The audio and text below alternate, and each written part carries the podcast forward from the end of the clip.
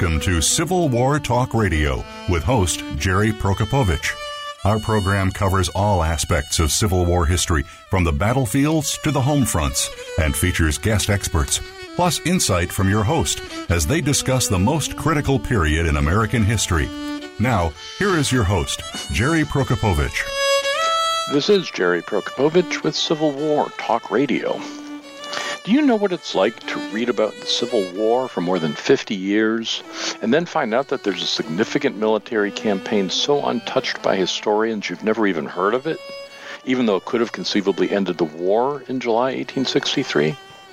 I do, because I've just read about the Blackberry Raid in the new book Gettysburg's Southern Front Opportunity and Failure at Richmond by Hampton Newsome. He's going to enlighten me further about this event over the next hour, Join us for that on Civil War Talk Radio.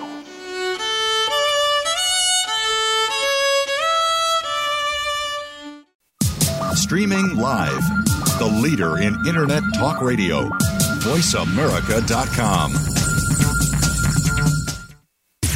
Voice America programs are now available on your favorite connected device, including Amazon, Alexa, and Google Home.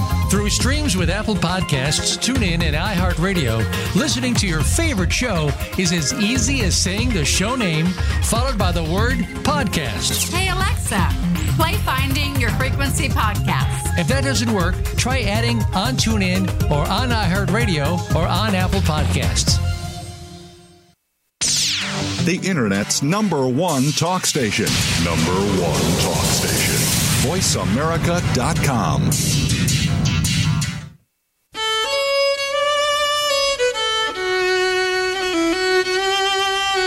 You are listening to Civil War Talk Radio. If you have a question or comment about our program, please send an email to prokopowiczg at ecu.edu.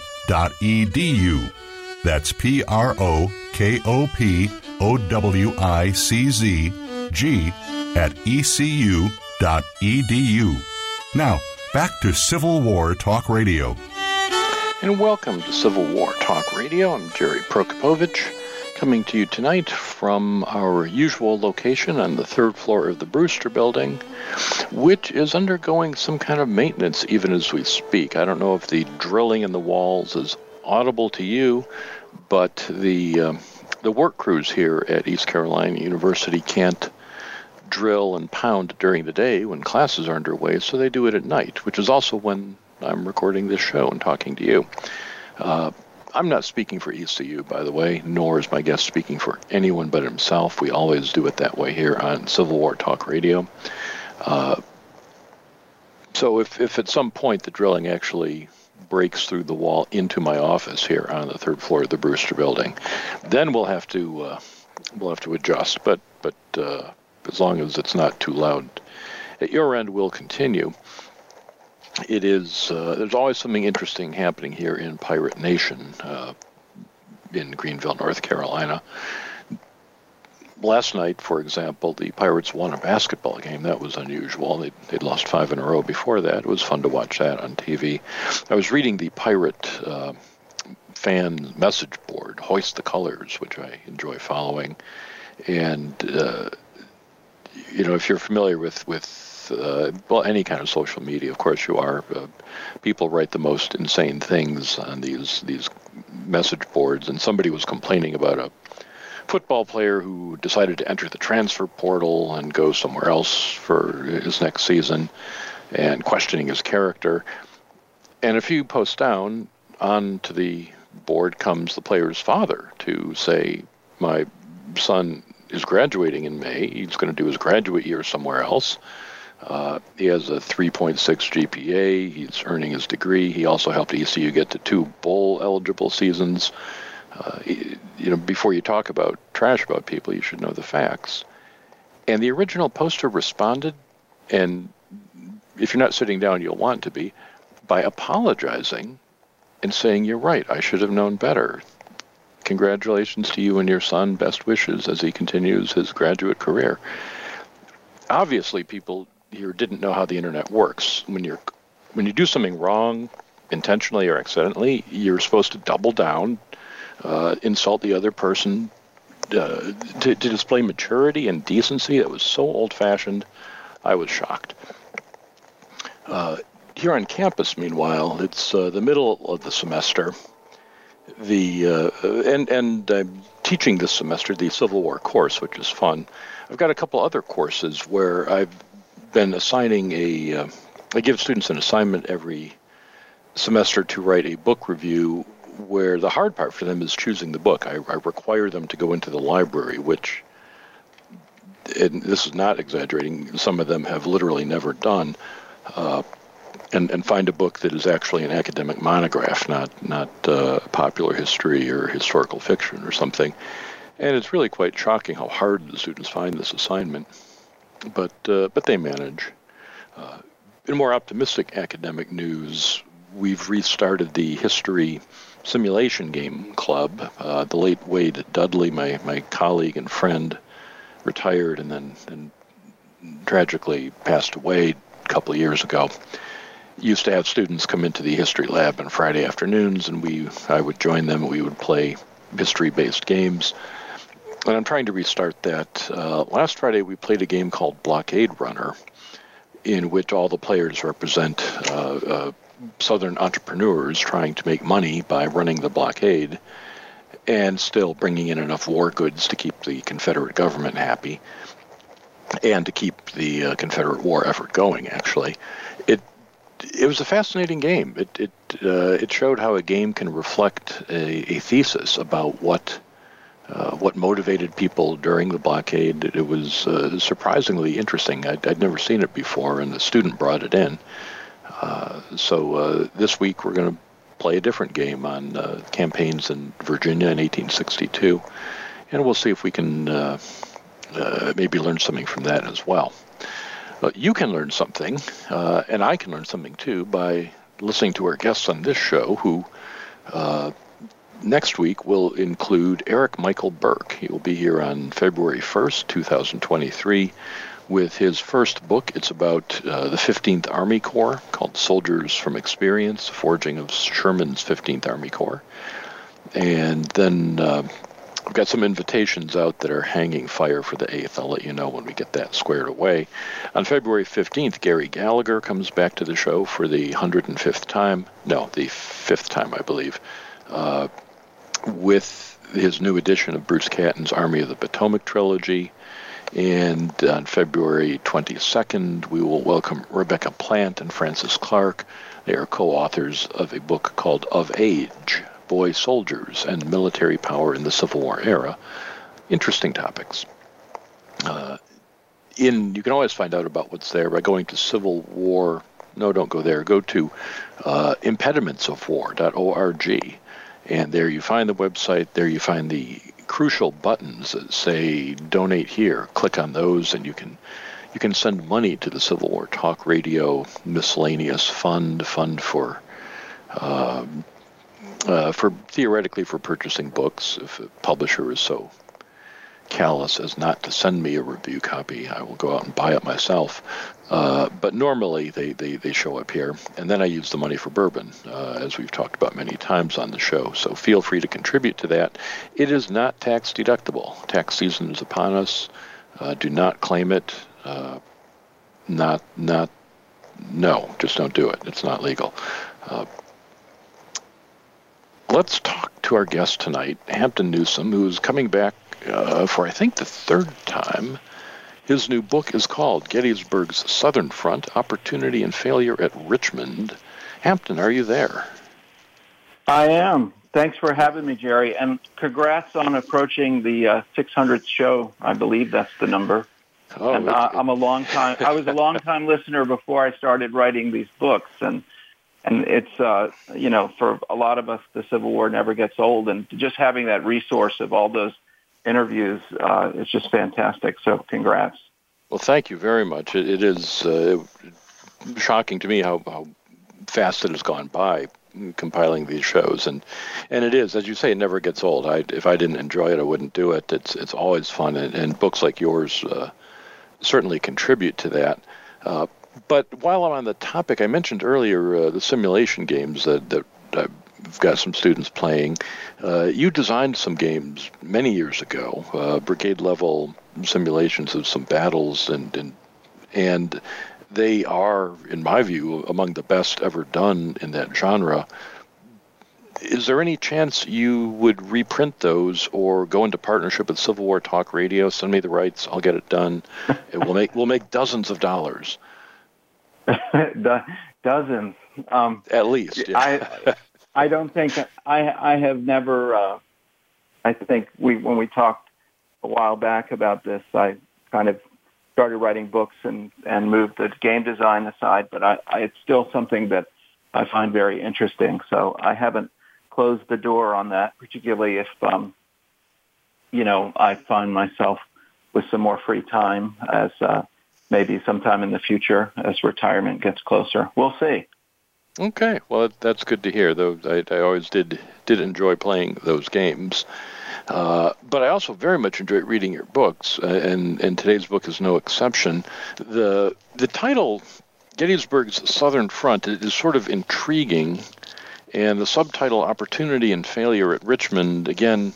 Uh, uh, it, it's all kind of a tease. What what's the give us the, the, the elevator pitch for what actually happens in this book.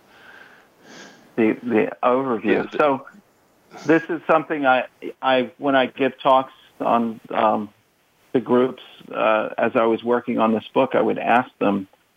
I would ask them, did did you know that, and these are very knowledgeable audiences, did mm-hmm. you know that during the Gettysburg campaign, there was a force of 20,000 U.S. troops just miles outside Richmond conducting an operation against Richmond? And I will get a few uh, hands that go up, but generally it's something that's not, that people don't know much about. And in a nutshell, um, this book and, and that operation was uh, involved the uh, troops from the Department of Virginia under John Dix that came um, up the peninsula during the Gettysburg campaign, uh, directed by orders from uh, Halleck in Washington. And they came to Richmond with very ambiguous orders, but the primary uh, goal was to uh, cut the supply lines or the, the railroads that were kind of connecting Lee to Richmond, his tether, uh, and also perhaps uh, threaten Richmond itself. So, and the spoiler alert is that. Well, well let, us hold not, off on that. Yeah, go ahead. Okay. well, I, I, guess people. I guess you're. I, I, see where you're going with that. I guess people probably, uh, if you're listening to the show, you know that Richmond didn't fall in 1863. exactly. Uh, but but let me ask you this: How did you find out about this campaign? So I was I, I try to write books on things that are um, that have not received a lot of attention, which is kind of hard to do when uh, you know there are eight Robert E. Lee cookbooks or whatever. Right. And uh, and uh, I this particular idea came from a veteran researcher, Bryce Suderow, who's done a lot of yeah, work on him. the Petersburg campaign. And Bryce uh, he knows a lot and he has a lot of ideas. And he said, well, what about, uh, you know, the, the Black, Blackberry raid, uh, the, you know, this, this attack at Richmond during the Gettysburg campaign. And I have to say, I said, what attack on Richmond during the Gettysburg campaign? And when I looked into it, I realized that not only was it an interesting military campaign, I mean, it's not a there are not a lot of huge battles, but it's still a lot of things going on from a military spe- perspective. But it had other issues like diplomacy and these underlying issues uh, like um, the you know hard war policies and the participation of enslaved people. But basically, it just seemed like a really good story to me. So I uh, dug, you know, I dove in and and the, the and after a couple of years, you know, here's this book. It it uh, you know, with most books, as you say in the Civil War, there's already a great secondary literature. Already historians have written about it.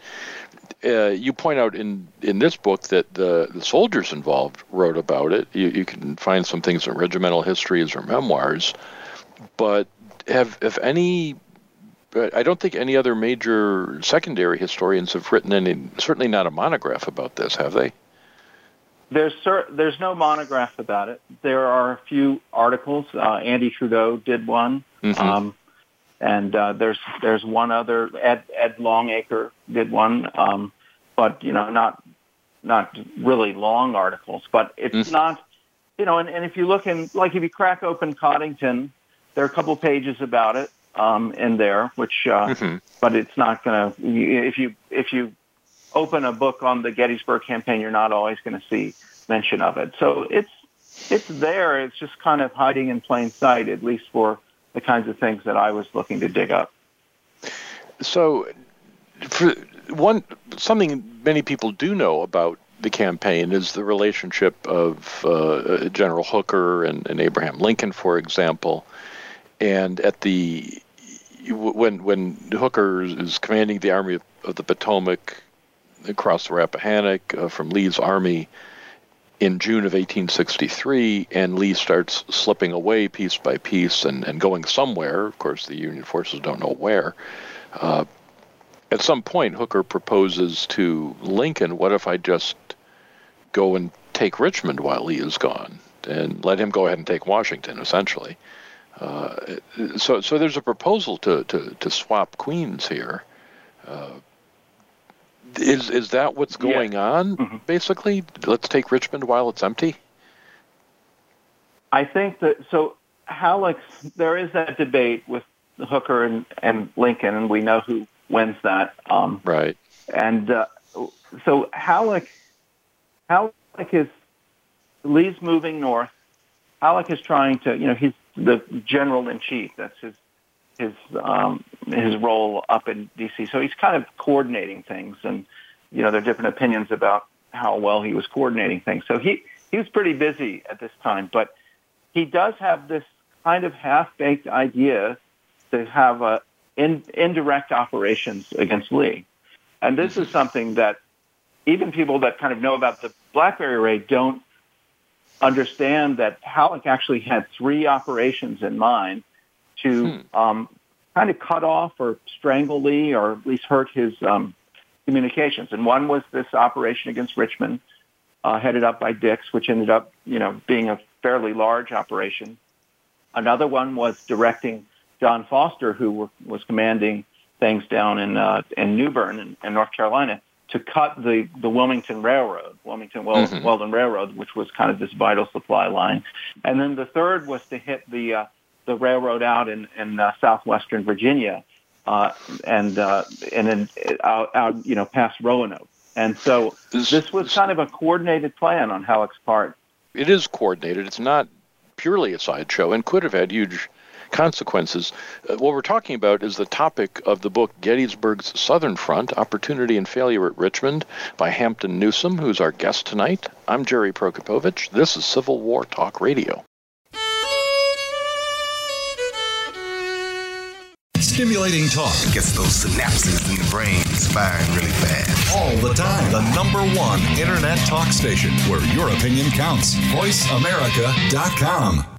Psych Up Live with host Dr. Suzanne Phillips offers a psychological perspective on coping with common and current life issues. This show addresses topics as varied as marital stress, insomnia, depression, raising teens, campus violence, and building self resilience. Listen in as Dr. Phillips and her guest experts share the latest in books, findings, and information that will inform and enhance your life journey. Psych Up Live is heard every Thursday at 2 p.m. Eastern Time, 11 a.m. Pacific Time on the Voice America Variety Channel. Voice America programs are now available on your favorite connected device, including Amazon, Alexa, and Google Home. Through streams with Apple Podcasts, TuneIn, and iHeartRadio, listening to your favorite show is as easy as saying the show name followed by the word podcast. Hey, Alexa, play Finding Your Frequency podcast. If that doesn't work, try adding on TuneIn or on iHeartRadio or on Apple Podcasts. Streaming live. The leader in Internet talk radio. VoiceAmerica.com.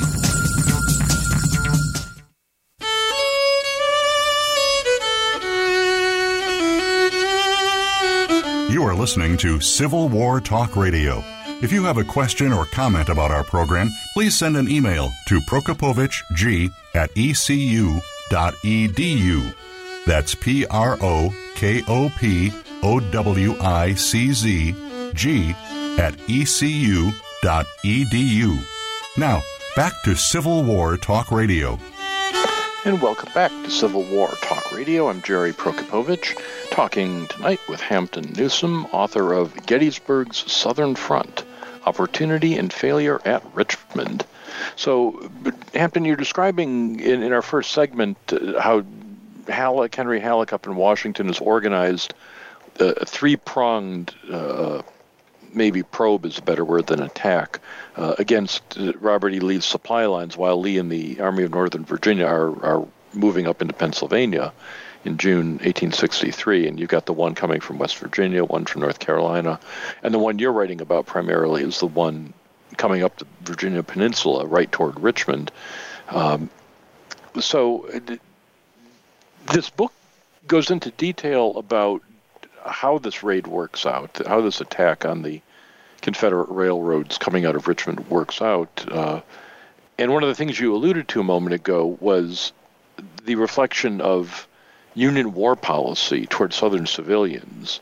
Uh, you, you, describe a raid that takes place really before, just before your, before the main action on a, a the, the Confederate countryside near near Fredericksburg, where the Union forces are directed by by John Dix, and Dix does not want them to to do anything with Southern civilians. Uh, so so we've all heard of Fort Dix. Uh, who who is John Dix, and why why does he feel this way about Southern civilians? So John Dix is uh, was a kind of a quintessential political general, I guess some people would mm-hmm. say. Um, although he did have military experience, he was in his 60s during the war, and he was in fact uh, in the army during uh, the War of 1812, and actually wow. participated in that as as a very young person. I can't remember exactly how old he was, and he had a very distinguished uh, career doing lots of things, including public office and he uh, right before Lincoln came in, um, Dix was the he he was uh, the Secretary of Treasury, and he was a very uh, able administrator and uh, savvy policymaker. Uh, he was as Treasury Secretary at the beginning of the rebellion. He actually um, there was there were threats to the revenue cutters in New Orleans, and mm-hmm. and Dix he said um, he sent a dispatch to the people down there saying to to his his people there there saying if anyone attempts to haul down the American flag, shoot him on the spot, and this became mm-hmm. kind of a a rallying cry. It would appear on buttons and things like that. So he was a fairly well known figure, but he was not the person that you probably wanted to be conducting an active military operation. And he was also, he was a war Democrat. He was very supportive of the Lincoln administration, although he disagreed with Lincoln on a lot of different policies. And like many people with his political view, he did not think that um, the right thing to do was to, to conduct a quote unquote hard war against the civilians because in he was kind of in line with McClellan in this thinking because he his view was that well if we can just wrap this thing up we can get the um, the the southern um, kind of leadership or the the um, the, the southern leaders back into the fold. Um, but if we you know treat them poorly, it won't happen. And this he held kind of held on to this uh, view uh, early in the war. I think it eventually kind of eroded, but in 1863, he certainly still felt strongly about this, and he would give these orders to his subordinates now uh, when they went out on raids and things like that to be very mindful about civilian property and things like that. But those orders weren't always followed. they weren't, and and that particular raid you're talking about the mm. Raid, which I included in the book because it it kind of set the stage for that that tension um, that you saw with Dix, but it also allowed uh, uh, introduction to this very interesting character named Charles Tevis, who yes. commanded that raid and was was uh, burned a lot of farms and uh, and created some uh, concern for Dix. Uh, this was a guy who had spent a lot of time in uh, Europe as a mercenary and just a very colorful figure. But um, but it it it shows that the the the ALIS raid, in addition to showing these issues about the broader policy, it also shows that there were there were things going on all the time and um, outside of the big campaigns and battles. There were little raids and skirmishes and things like that. Um, so it was just kind of an interesting to focus on that, and uh, I, you know, giving it a chapter there in the book. No, it, and it's a very interesting chapter again, showing in detail how these soldiers interact with the uh, the people they meet, uh, Virginians, both black and white, free and enslaved, and and uh, uh how that goes on. It does foreshadow uh, things that happen in the larger raid that follows. One thing I will say about this book is the the maps are great. They really do help explain what's going on at different scales. You know, a big map showing where Lee's army is while this is happening, and then detailed maps where a single company might be located. Uh, anyone who reads Civil War material knows how important it is to have maps that uh, that, that, track the action, and, and the, these are excellent. So, I just want to throw that out as we go. Uh, Thank you. I, I, had to actually learn a new. I do my own maps, so oh. and I had switched over to a new program. I was a little worried it wasn't going to work out, but it seemed to have worked out. Thanks. No, they they, they came out great. They're they're very effective. The, uh, the so so after the the Tevis raid, which sort of sets the table, then you finally see Dix going forward, and he, he's got these what seem to me rather ambiguous orders. What is it clear what he's supposed to do? He's got twenty thousand soldiers, and they're they're marching up the Virginia Peninsula toward Richmond. We know that much. Um, but specifically, what, what is it clear what they're supposed to do? I I think that's a great question, and I think that's something that Dix wasn't sure of, and I'm not even sure the person who wrote the orders, Halleck, was even sure that Halleck. Um, the, the the orders were literally, you know, take your forces and concentrate to threaten Richmond by seizing or destroying their railroad bridges over the North and South Anna rivers and do them all the damage possible. And so there's a little bit, looks like you're supposed to go after bridges, but there's something about threatening Richmond. And so they're kind of open-ended. And the interesting thing is that Halleck is so busy, I assume, so busy with, um, I know he's busy with Gettysburg, mm-hmm. with the, you know, everything that's going on up there that after sending those orders to Dix, he kind of checks in with, these were sent in the middle of June. Mm-hmm. And he mm-hmm. kind of checks in with Dix, you know, maybe like once a week after that. And there's not a lot of communication after that. So Dix is kind of on his own to figure out you know, what to do at Richmond. So let me change gears for a minute. But inside of Richmond, uh, 20,000 soldiers sounds like a lot, but the town does have defenders. Uh, what, what's the defense situation like in Richmond after Lee is gone? It's it's not as red there as you would think. So um, so Dix, when he, he shows caution about going after Richmond, he's being very reasonable. So Richmond has its kind of standing garrison at the time. Um, the local defense forces, you know, you see different names for them, but there are also several veteran brigades from Lee's Army and from the Department of North Carolina. You know, these brigades kind of switch around. It's hard to keep track. Um, but there are at least three uh, veteran brigades, Ransom, Cooke, and Davis's brigade at Richmond. And then um, you also have Montgomery Corse's brigade, which is kind of stationed north at um, Hanover Junction. So in total, you've got more than 10,000 um, men protecting Richmond. And you also have several commanders, but the the um, the one that stands out for this operation is uh, D.H. Hill, and uh, D.H. Hill, uh, not you know maybe not the greatest sandbox skills of any uh, commander, but certainly very competent and and uh, and certainly performs well, uh, performed well during this uh, campaign. Well, I, I think that understates his his uh, his people skills are are not not what you're looking for necessarily. Uh, uh, but he does command the troops effectively when, when he has to. So uh, Dix is moving against uh, a, a, city that is defended, that is fortified, and as, as, you point out, he's not actually going straight toward the fortifications into downtown Richmond, but heading north toward Hanover, uh, north of the, the city, where the railroad goes north. Now, if Lee is in Pennsylvania, though, is a, the railroad doesn't go straight from Richmond up to Pennsylvania. Uh, how how does breaking a railroad just north of Richmond affect Lee, two states away?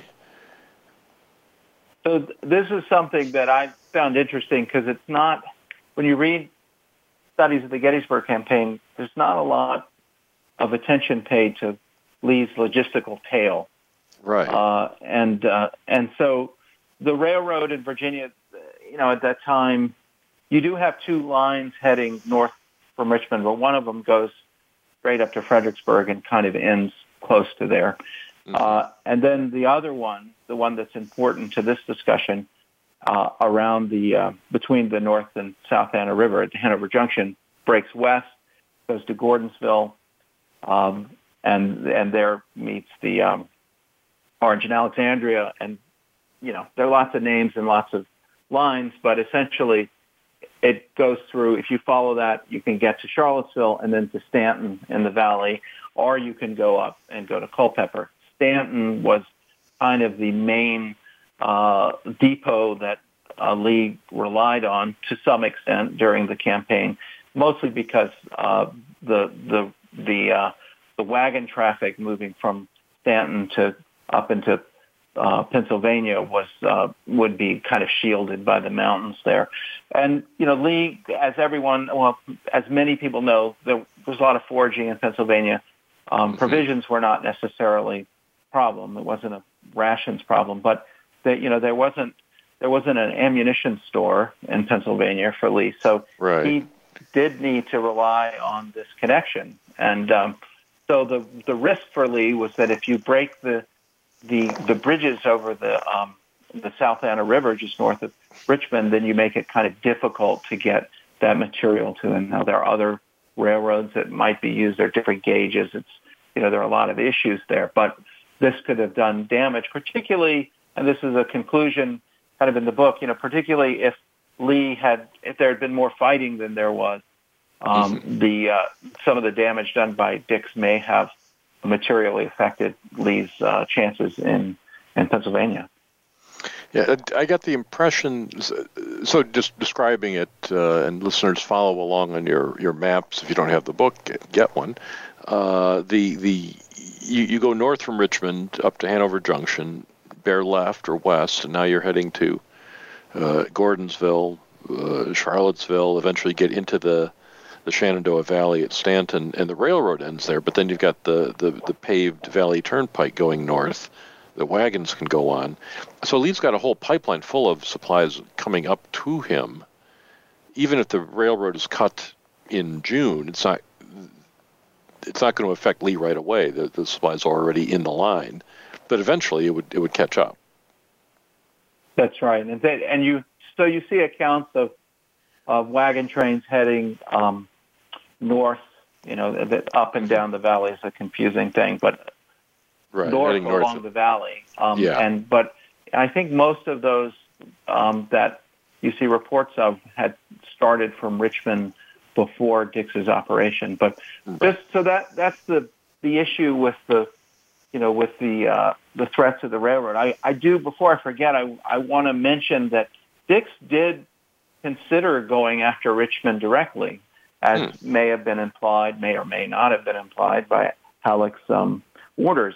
And Dix held several uh, meetings with his officers to talk about this. It wasn't a real popular option for them, but it's something that he seriously considered. And the officials in Washington were watching this operation very closely, and some of them felt like there was a real possibility that Dix would uh, go at Richmond and perhaps take Richmond. And there was also discussion about, well, maybe we should replace Dix with Hooker, or maybe we should bring Foster up from North Carolina because they would have a better chance at actually taking Richmond. So that's an important point that this raid that, that we seemingly know so little about or think so little about today uh, was was if not front page news, it was certainly in the minds of decision makers in Washington. They're aware of it, uh, and they're talking about it in, in in their councils. Now, the there there's a cavalry raid that is sort of an offshoot of the main raid, and uh, you describe that in some some detail. It's, it's an interesting story. Uh, there are a lot of sub stories throughout this book. Uh, that, that, keep it interesting, including the capture of the, the son of Robert E. Lee, uh, I'm going to glide over that for now. Uh, listeners, there's another reason to buy the book and find out about that. Uh, when the main raid itself gets going, you, describe how uh, you've got the, the Fourth Corps under General Keyes and the Seventh Corps under General Getty. And when I read that, you know, two corps, that's that's a lot of guys. You've got seven infantry corps up at Gettysburg, but two, that that's this is not small change. You got thirty thousand soldiers moving upon Richmond, uh, but but they don't all go straight toward toward Richmond, as you just said. The, the Council of War says otherwise. What strategy do they follow then, what, or what's the operational plan? So so Dix he follows. So the first the first when they first land, they send out a cavalry raid that does burn the Virginia Central Samuel Spear, who mm-hmm. is um, uh, energetic officer, gets that done. But cannot get the other span, the the um, the the Richmond, Fredericksburg, and Potomac, the RF&P bridge, which is a couple miles away from that. And so Dix does launch this huge infantry raid, 19,000 men. Um, uh, you know, are under his command, and most mm-hmm. of them go on this. Now, there are two prongs to it. One, he sends Erasmus Keyes and the Fourth Corps uh, directly at Richmond towards Bottoms Bridge, and this is kind of uh, uh, you know, kind of the decoy column. Uh, and then he sends the larger column north and basically following where the uh, where Spears went. Uh, on, and this is under uh, George Washington Getty. It's about 10,000 men up through King William County um, and into uh, Hanover County to the um, to the to burn the that remaining bridge. And that remaining bridge today is right where the I-95 goes over um, the uh, South Anna. It's just west of there, and so that's the plan. Um, the the problem is that D.H. Hill is kind of reading ahead about what's happening and uh, and uses the interior lines and the the railroad lines that are available around Richmond and manages to shuttle um, shuttle forces around and kind of block these attempts. Now there are several we're, we're going to have to kind of interesting. A, go ahead, sir. We're going to have to take a short break. We'll come back, sure. find out what happens with D.H. Hill at Gettysburg's Southern Front: Opportunity and Failure at Richmond. Title of the book we're discussing with Hampton Newsome, who's the author. I'm Jerry Prokopowicz. This is Civil War Talk Radio.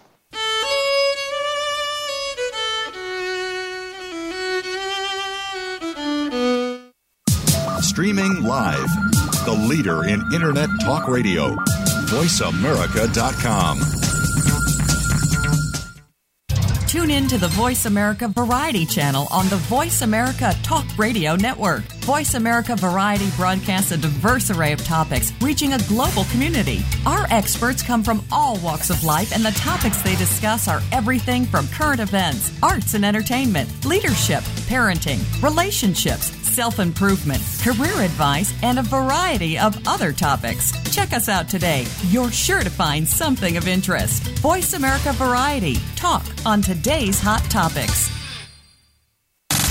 Have you friended us on Facebook yet? Why not? Just go to facebook.com forward slash voice America or search for the keywords voice America. Once you are part of our Facebook network, you'll receive daily messages about what's happening with our shows, this week's featured guests, and new happenings at the Voice America Talk Radio Network. And you can add your voice to the always active discussions on our timeline. Just go to facebook.com forward slash voice America or search for voice America. Stimulating talk. it Gets those synapses in the brain firing really fast. All the time. The number one internet talk station where your opinion counts. VoiceAmerica.com.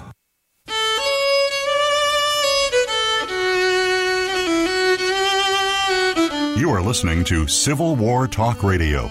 If you have a question or comment about our program, please send an email to prokopowiczg at ecu.edu.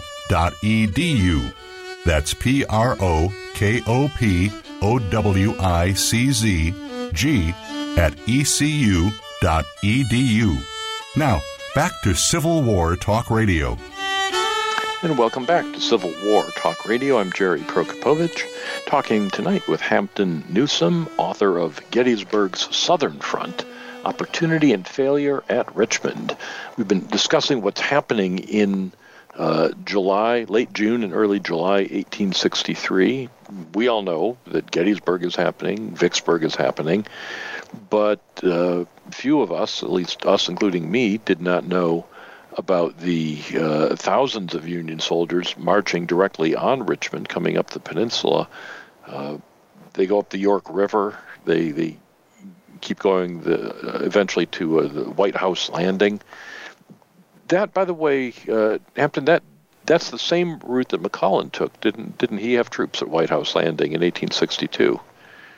That's correct. That was his main base, and it was a very convenient place for a base because it was right on the railroad there. So, so we're they're they're going in the footsteps of their of, of the year earlier, and uh, as you say, the first uh, the the two prong attack. One one is intended to uh, at least draw attention. That does draw the attention of, of D.H. Hill, and you were suggesting that Hill Hill gets the better of uh, of, of Keyes's troops. Yeah, I, I, so in a nutshell, Keyes he's supposed to conduct the feint. Now, all of this is happening on July 1st.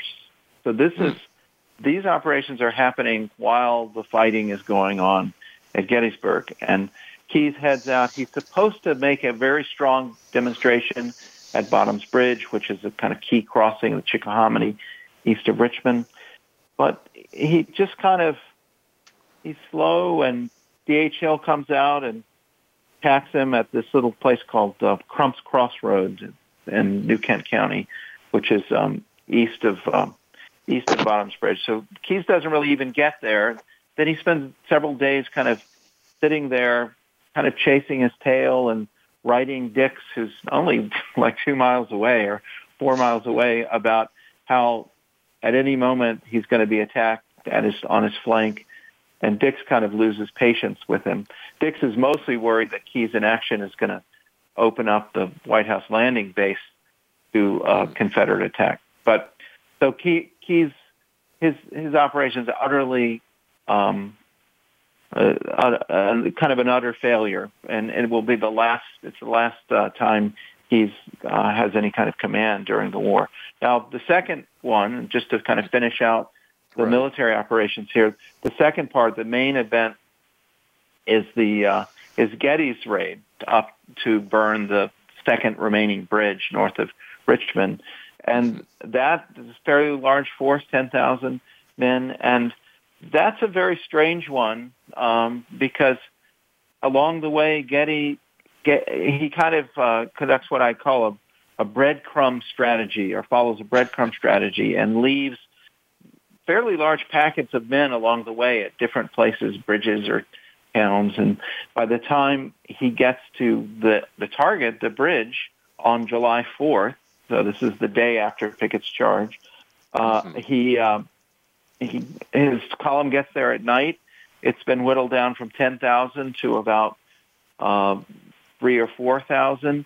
And Getty is not even with the column. He stays back at, uh, at Hanover and when the attack is made on the bridge that night, it's only made by a few companies. Only a few companies, New York companies, are committed to the attack, uh, and it fails.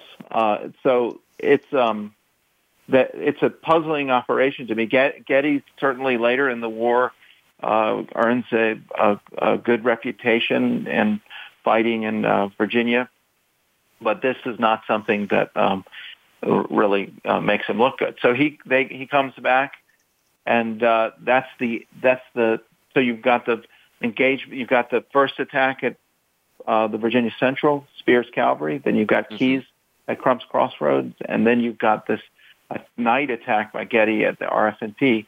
All a failure except for that initial um, burning of the bridge, and uh, and that's the end of Dix's operation against Richmond. But it does take about a week or two, and lots of contingencies and lots of different movements and and things like that. The, the uh, your description of Getty's expedition uh, includes a, a, wonderful graphic. You use a chart to show how he starts out with ten thousand.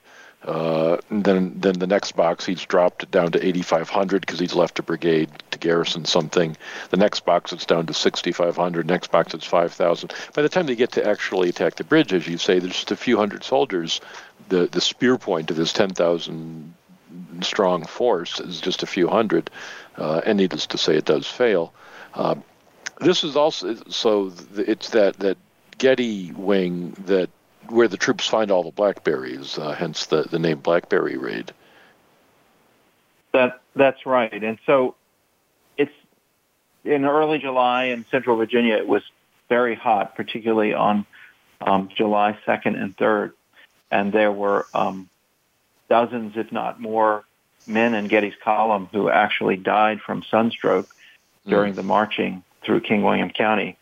Um, but it was also the time when the blackberries were ripe, and uh, account after account from the soldiers talks about how they would stop the side of the road and, and eat as many blackberries as they could. They, there were there were more more than they could possibly, you know, uh, carry away with them. And so that so the soldiers that participated in this operation uh, came to call it the Blackberry Raid. So that's where the name comes from. Um, but it was a, a, a grueling uh, several days for them, and it may have had something to do. That may have had some impact on Getty's decision. Uh, I I um, could not figure out why Getty did not join the final column, and perhaps he also suffered from the heat uh, and and was and had to be uh, had to stay back. Now, there's a subtext throughout this book that appears in, in numerous chapters. The, the soldiers aren't marching in a vacuum; they're marching through an occupied territory. People live there; civilians live there, uh, including a lot of African American civilians. And and you show again and again how the African American population of Virginia interacted with this campaign and, and the impact they had. Uh, now, they weren't soldiers, uh, as I understand. There, there were no USCT regiments, were there? Correct. They were, were not in Virginia at the time. This was so in the summer. There's recruiting going on, mm-hmm. um, but Dix, John Dix was not. Uh, didn't really embrace a recruitment for the USCTs, and there, so he had no units uh, there with him at the time. But but this but people are involved as individuals. Yeah. So yeah. So this is a this is something that when I started the project, it, you know, you when you do a project, you're like, okay, well, here's the ba- here are the basic events you will, I mm-hmm. want to look at, and here are the issues that are kind of interesting. Um, to, that, that are related, and you know, I try in my books to tie everything into the what's happening politically at the time and and other issues. And but the involvement in the enslaved people in um, Central Virginia was not something that I was really planning on. And I, um, but as I found accounts and did research, I found that the enslaved people along the the route of march for all of these units were always, or almost always, coming and helping the um, the federal officers. They would identify the Confederate troop locations.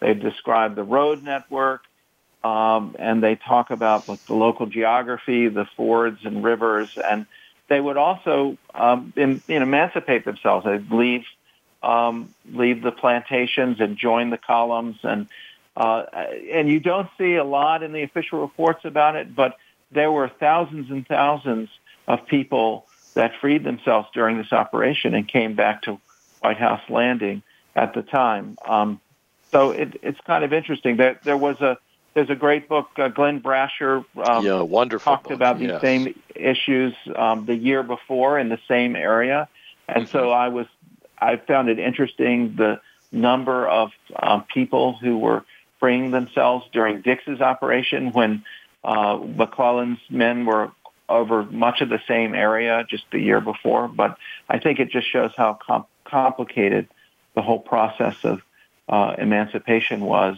for these people. But um, but it just uh, it just it stood out to me, and and uh, and it's an important part of the story.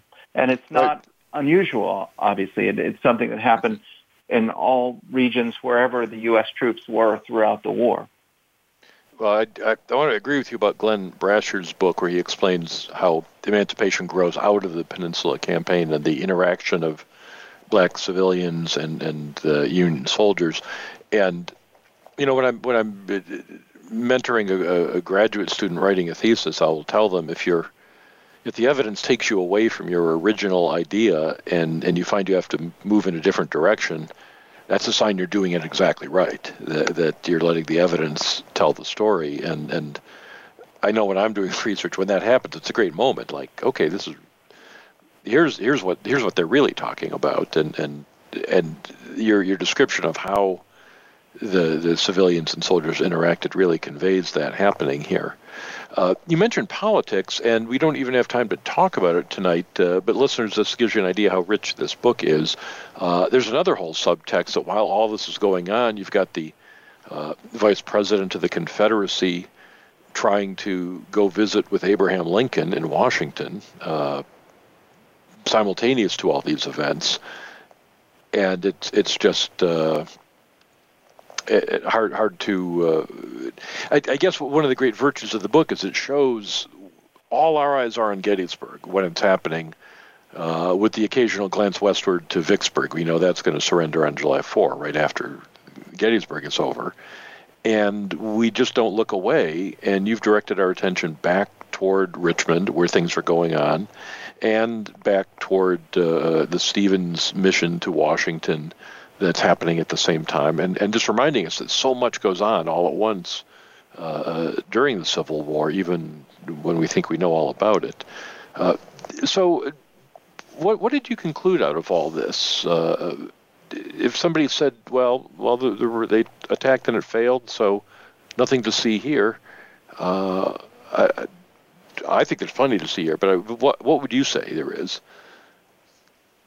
Well, I think that. Um what the project showed to me was how something that I think, you know, is, is clearly a, a sideshow to the big show mm-hmm. uh, is something worth really delving into and looking at. And and at the time, the people that were involved, they they saw it as something important because it, there there was potential for success, potential for spectacular failure for the on the um, Confederate side. And so looking through that lens, it's interesting to me to, um, to analyze this. And also the, the, what it, it says about the, the, the broader picture, Lee's logistics, mm-hmm. uh, the, the things that, um, that the, that commanders need to worry about. I think this really opened a window, at least for me and to you know those broader issues. Well, it, it's I found it a, a fascinating book, and I mentioned the maps already. One other thing I wanted to be sure to say was the the organization of the book. The the the chapters are numerous but brief, and they have subheads in them that uh, usually they're quotes from from people that lend color, but it makes the book is extraordinarily well organized and, and easy to, to grasp what's going on, and I, I enjoyed reading it for that reason as well. Uh, we have just a minute left. Are you working on anything for the future? I am. I'm, I'm about a year or so into. Uh, I, I thought I'd maybe write about something that people had actually heard about before, and so I, I'm working on a book about the Appomattox campaign and focusing uh. on several different issues, uh, federal command decisions and things, Sheridan Scouts and uh, William Birney's use, use, U, um, the USCT division and things like that. We'll see where that goes. It's still there's so much material, but uh, mm. it's been it's been interesting. I've I've enjoyed working on it. Well, well, keep us posted on that, and, and we'll we'll talk about it again soon. I hope.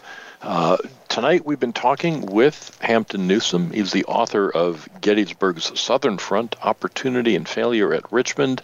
It is a really uh, interesting and enlightening book, uh, especially if you think you you you've, you've read it all about 1863. Uh, uh, you'll want to read this one. Uh, Hampton, it's always good talking with you. Thanks so much for being on the show. Hey, thanks for having me. And listeners, as always, Thank you for listening to Civil War Talk Radio.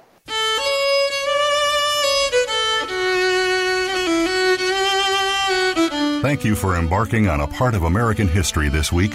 Civil War Talk Radio with Jerry Prokopowicz can be heard live every Wednesday at 4 p.m. Pacific Time, 7 p.m. Eastern Time on the Voice America Variety Channel. Have a good week.